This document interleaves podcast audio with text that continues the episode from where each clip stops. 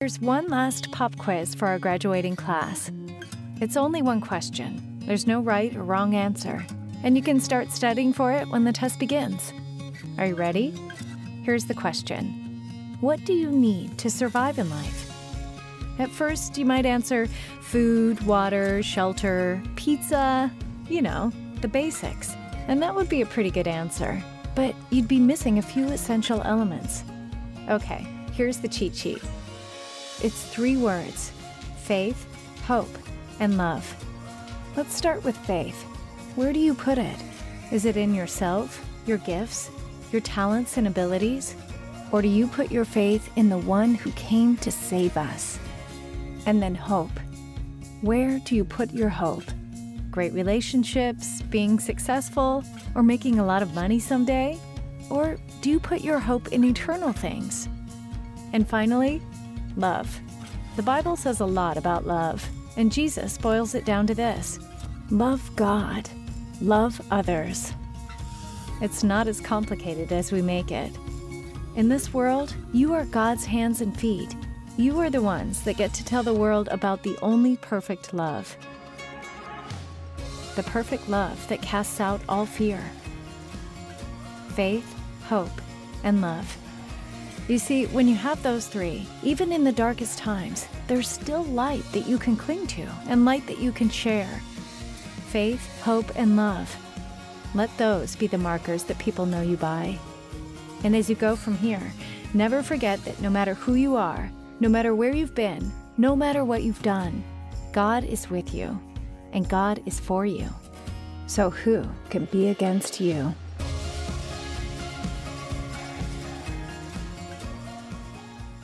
Well, good morning. Okay, good. We're here this morning. Good. Hey, if you don't know who I am, uh, I'm the student minister here. Uh, my name's Clint, and I'm, I'm just so excited to be able to, to bring God's word to you guys this morning. Um, if you know me, you know that I value comfort, uh, being in soft clothes. If you're ever on a Wednesday night, you know that I'm wearing jeans and a t shirt 900% of the time. Uh, and so I'm wearing a suit today uh, because we're going to a wedding. Well, my wife's already at a wedding, but but I'm going to be going to a wedding today, and so just so you know, I didn't wear a suit for y'all, but I still love you. Uh, but I'm so excited because it's a dear friend of mine and Mariah's. Hallie and David are getting married today, and it just so happened that today of all days is the day that uh, we decided to talk about love and love on the move. Right, so we're taking a break from where we normally are in Scripture. We're, we're actually in First and Second Timothy right now, talking about the church, and so we're taking a break today on Graduate Sunday to talk about love, love on the move, and it's how fortuitous that I'm going to a wedding later this evening to celebrate the profession of love between a couple, right?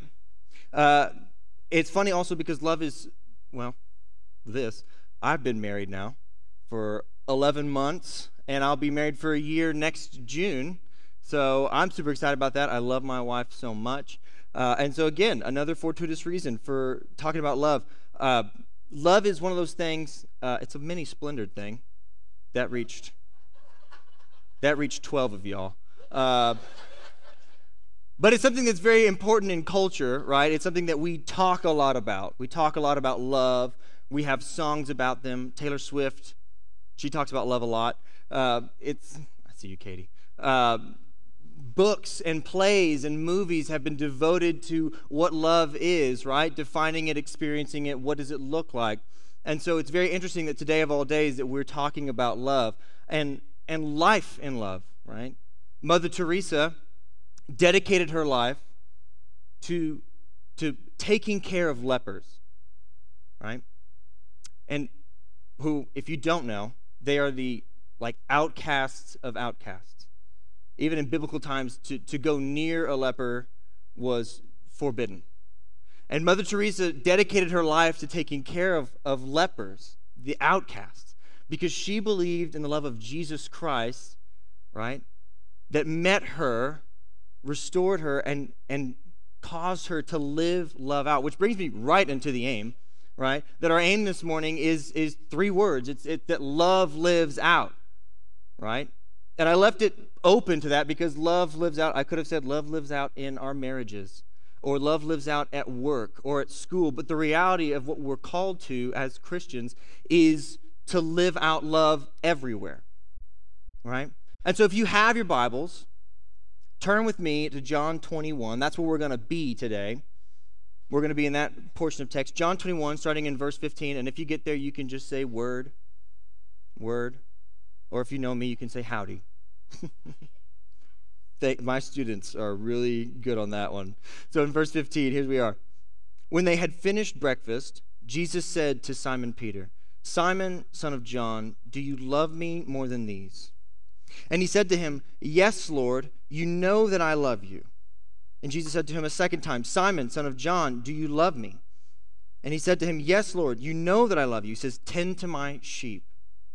And then again he says to him a third time, Simon, son of John, do you love me? And Peter was grieved because he said to him the third time, Do you love me? And he said to him, Lord, you know everything. You know that I love you. And Jesus said to him, Feed my sheep. Right?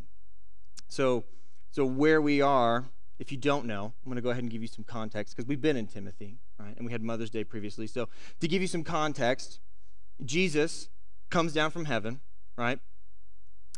God incarnate into the to the form of a baby, right?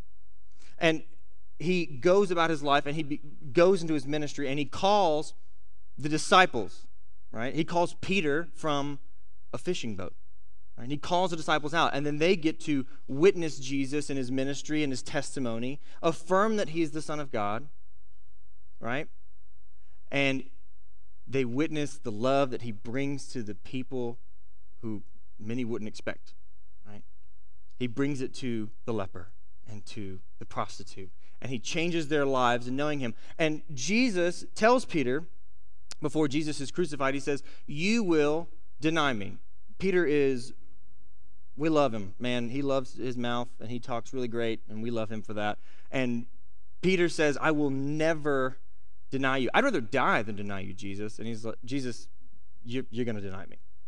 And sure enough, as Jesus is preparing to go to Calvary, to Golgotha, Peter denies Jesus three times. And so, where we are, this is commonly known as the restoration passage of Peter. This is where Jesus says, I'm going to restore you, Peter, where you are. So it's interesting because in the Greek, where we are, there are different uses of the word love. And so in English, we typically say, I love you. That's the word we have. We've got nothing else. It's, we're real articulate with the word love. That's it. And so, but in, in Greek, there's a couple words being used here. One, by Jesus in the first two verses, is agape. Okay? Agape. It's the word that is used. And Peter says phileo. Now, those two words have a lot of debate surrounding them. Many people, especially in these passages, because many people say, well, agape is God's love and phileo is brotherly love. And so, what are we talking about here? And so, there's been a lot of scholarly debate about this passage. And I reached out to a professor at the seminary and said, hey, what's going on here? Because Jesus doesn't say agape in the third verse. Jesus says phileo. And so the professor, who is a friend of mine, reminded me of the reality of that we that I oftentimes find myself in is that I'm too worried about what's being said to see what Jesus is doing. Because what Jesus is doing in this passage, when he changes in the third verse and he says, Do you love me? And he says, Phileo to Peter, he's meeting Peter where he's at to restore him. Okay. It's a long morning, right? The youth minister's up here, he's only talking to the youth, right? He meets you where you're at to restore you. You don't have to clean up to come to him. He restores you. It says in Matthew, he says, Come to me, all who are weary and burdened, and I'll give you rest, right? Take my yoke. My burden is light. Come to me, and I will restore you. If you're thinking about it this way, Jesus in John 1 1, right, the entire message of John is pointing back to the fact that Jesus is the Son of God. It's just good. You can write that note if you want. Jesus is the Son of God, and that is one of the things that John highlights all throughout the book of John. And so, what, what John does in the beginning of John, in John 1 1, is that he says, This is who he is. This is who Jesus is. In the beginning was the Word, right? The Word became flesh, right? And he says later, he says, everything that has been made has been made through him, through Jesus. So Jesus was at creation and witnessed creation, a part of creation, partaking in creating all things, right? And then as humanity fails and falls away from God, Jesus witnesses it and doesn't just go, okay, and twiddle his thumbs. No, Jesus actively runs down from heaven, gives up all of his glory to become like us, to become mortal, gives up all of his glory to walk around in the dirt with you and me to show us love.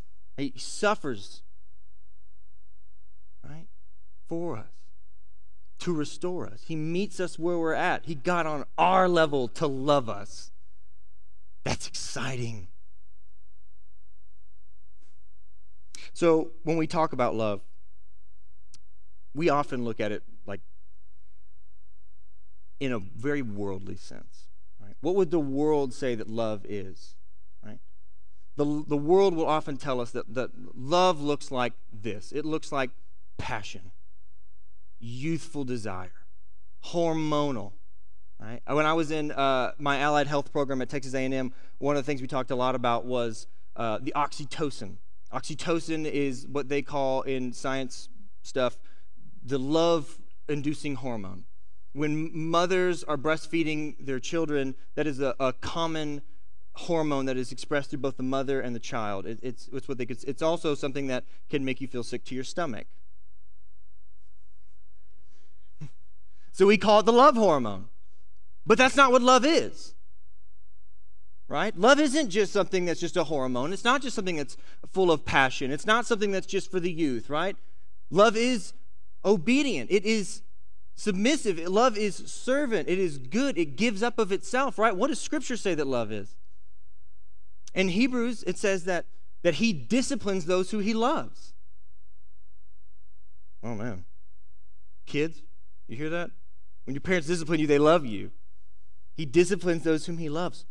Paul, and if you've been in my youth, you know I quote this a lot. In 1 Corinthians 13, I'm going to turn there for you. 1 Corinthians 13, starting in 1, this is what Paul says what love looks like and doesn't look like. If I speak in the tongues of men and angels, but I do not have love, I'm a noisy gong or a clanging cymbal. Right? And if I have prophetic powers and understand all mysteries and all knowledge, and if I have faith so far as to remove mountains, but not have love, I am nothing. If I give away all I have and deliver up my body to be burned, but have not love, I gain nothing. And then he goes into the what we always say, because love is patient, love is kind. Love is not envy or boast, it is not arrogant or rude. It does not insist on its own way. It is not irritable or resentful. It does not rejoice at wrongdoing, but rejoices with truth. Love bears all things, believes all things, hopes all things, and endures all things. That is what love is in Scripture. No greater love hath any man than this, than to lay down in life for his friends. So love doesn't look like this. The world says that love maybe look like acceptance. Accept me for who I am and my attention. That's what I look for. And that's not what scripture says. Love lives out. It gives of itself. That's what we're called to, right? It meets us where we're at to restore us, and then it charges us. That's that's why it's in verse 15, Jesus says to Peter, he says, "Feed my sheep." Right? When he had, they had finished breakfast, Jesus said to Simon Peter, Simon, son of John, do you love me more than these? And he said to him, Yes, Lord, you know that I love you. And he said to him, Feed my lambs. Feed my lambs. So does love look like just a passion or a feeling? No, it looks like devotion. Servantness. Oh, man. Ephesians. Let's go to Ephesians. Hmm? Ephesians 5 tells us what love ought to look like in marriage. Wives, submit to your husbands, right? Husbands, serve your wives as Christ served the church. How did Christ serve the church? To the point of death on a cross. And nothing was going to stop him from restoring that which he loved. So, it's it's interesting. I know that you're like, okay, this is great, but why are we talking about love on Graduate Sunday? Well, and I'll tell you this as I prayed over this, it's something that's important to me is that many of us, especially those of, of us who are being honored today, are going to be stepping into a new phase of life, right? We're going to be stepping into maybe faith on their own and not their parents for the first time, going into a new place. And what do you stand on? If you stand on the love of Jesus, then you know that it calls you to live life differently, to live out the love that Jesus poured out for you. And for those of us who, who may not be going to something new, maybe we maybe not feel like it, love calls us to uncomfortable places sometimes. We, we love in America, it's very easy for us to go comfort over anything else, complacency. But the reality is, is that that's not what we've been called to. We've been called to live out the gospel, live out that love that gives up of itself. And so I bring it up today of all days because I think it's important what we stand on and what we believe in to drive our life, to impact what we do every single day. And I'll show you this way. If we go further and starting in verse 18, Jesus says this Truly, truly, I say to you, when you were young, you used to dress yourself and walk wherever you wanted. But when you are old, you will stretch out your hands, and another will dress you and carry you where you do not want to go. And this he said to show by what kind of death he was to die to glorify God. And after saying this, he said to him, Follow me. Right? So, as much as this is a restoration pa- passage of Peter, an example of what Christ does for us as well, this is a charge for Peter. In a few days, Peter's going to preach in front of a multitude of people 3,000 at the day of Pentecost. Jesus will have ascended into heaven, and Peter is now charged with living out the love that he's been called to. And he does. He preaches to the 3,000 people. An uneducated man preaches to 3,000 people in an uncomfortable situation. And 3,000 people come to know the saving grace of Jesus. A few days later, he and John heal a lame man, a beggar, couldn't walk. And then he has to go and, and stand before the officials and the priests and say, Would they say him, by what authority do you do this? He says, By the authority of Jesus Christ, whom you crucified. That's the authority of my life. That's the love that guides everything. That love leads us to go and lead our neighbors to know and be changed by Jesus. It's His grace that meets us where we're at, that calls us out of darkness into marvelous light, that we should go and proclaim to the world who Christ is, that He's a, a, God of love and not of one of hatred. He's one that life imbues from. That when we're in the car, even yesterday, driving to a rehearsal dinner, I'm having to rebuke myself because I did not necessarily love in that moment the guy in front of me. And I did. I had to rebuke myself and say, what kind of love am I showing to the world of what I believe in? Because that love saw me when I was dirty and got down with me and lifted me up. When I was uncomfortable, He came to me and He gave me peace. When all my hope was lost, He came and He gave me hope. That's what we've been called from right? From death into life. And now we're called to live love out in our lives. Uncomfort is often the driving factor to complacency. And I'll say this to you.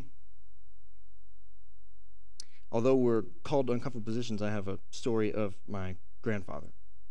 My grandfather, Clinton Ray Brost, who's no longer with us, I'm his namesake. My name's Clinton. I tell everyone I'm Clint. That's fine. You didn't need to know that.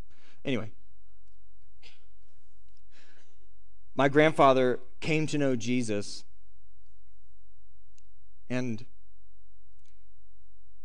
when he was a grandfather himself, later, he had already known Jesus, but when he was a grandfather, he went to his father, which was my great grandfather. And he asked his grandfather, his, his father, he said, Do you think you're going to go to heaven? And my great grandfather looked at him and said, I've been a good person all my life.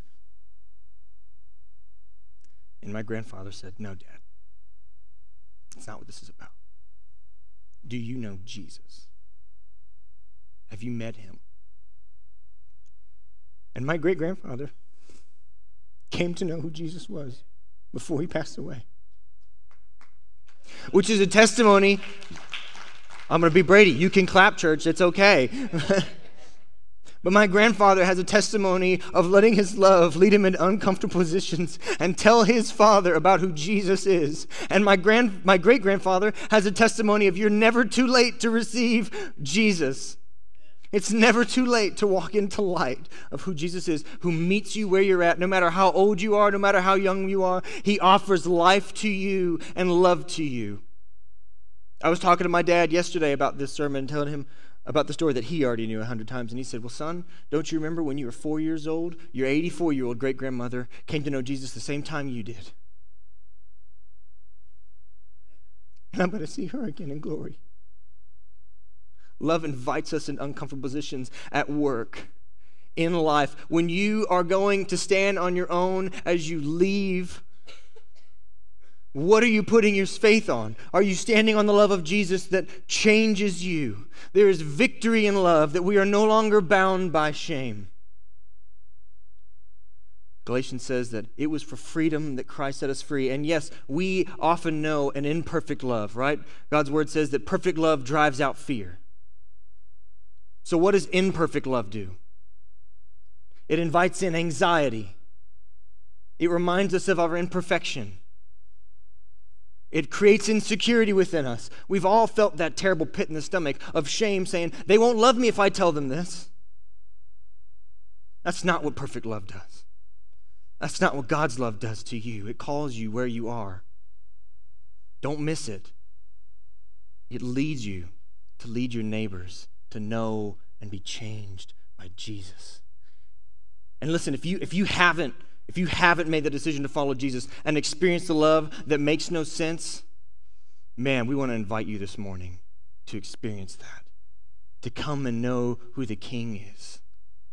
We want that for you that you would partake in love that greets you in the morning, in the evening, in your weeping, in your rejoicing, that it drives out fear, that it ignites within you a passion and a glory. This room is wonderful, and I bet we could get 5,000 people on this campus, but what is it worth if we're not living out love and pouring and feeding people? I'm not actually saying go feed someone like right now, but I'm saying that we want to be called. What we are called to is to go and feed, is to go and pray in the car, at work, in home, wherever we are, is to live out the gospel of Jesus Christ who sent his himself. He came for you, for me. I don't want us to miss this because it is too easy for us to go back on Monday into comfort and say, that's Brady's job. Ricky does that.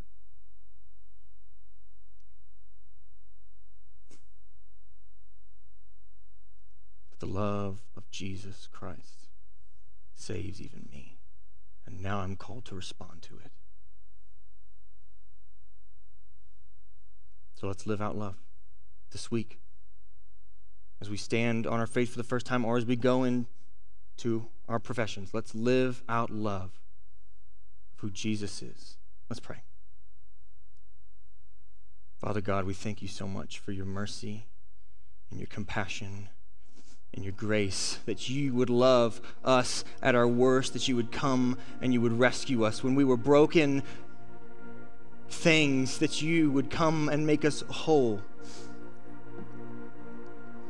And yes, we are still hypocrites. But God, I pray that we invite ourselves to run into your love every day and be led by it. that we would be restored in who you are, that you meet us where we're at, that nothing has to wait. That it doesn't matter how old we are, how young we are, that your love greets us and charges us to go and live out the love that gives up of itself. The love that when you were in heaven, you did not wait to pour out upon your people, that you came running down to come and give them peace and give them love and give them life and victory in the name of Jesus over sin, over death, over hell, over the grave. You are mighty and you are good, and we thank you. God, use every moment of our lives to be an example of your glory. That we don't walk out of here today the same, but that we walk a new walk because of who you are and because of what you've done. We love you and we thank you. It's in your son's mighty name that we pray. Amen.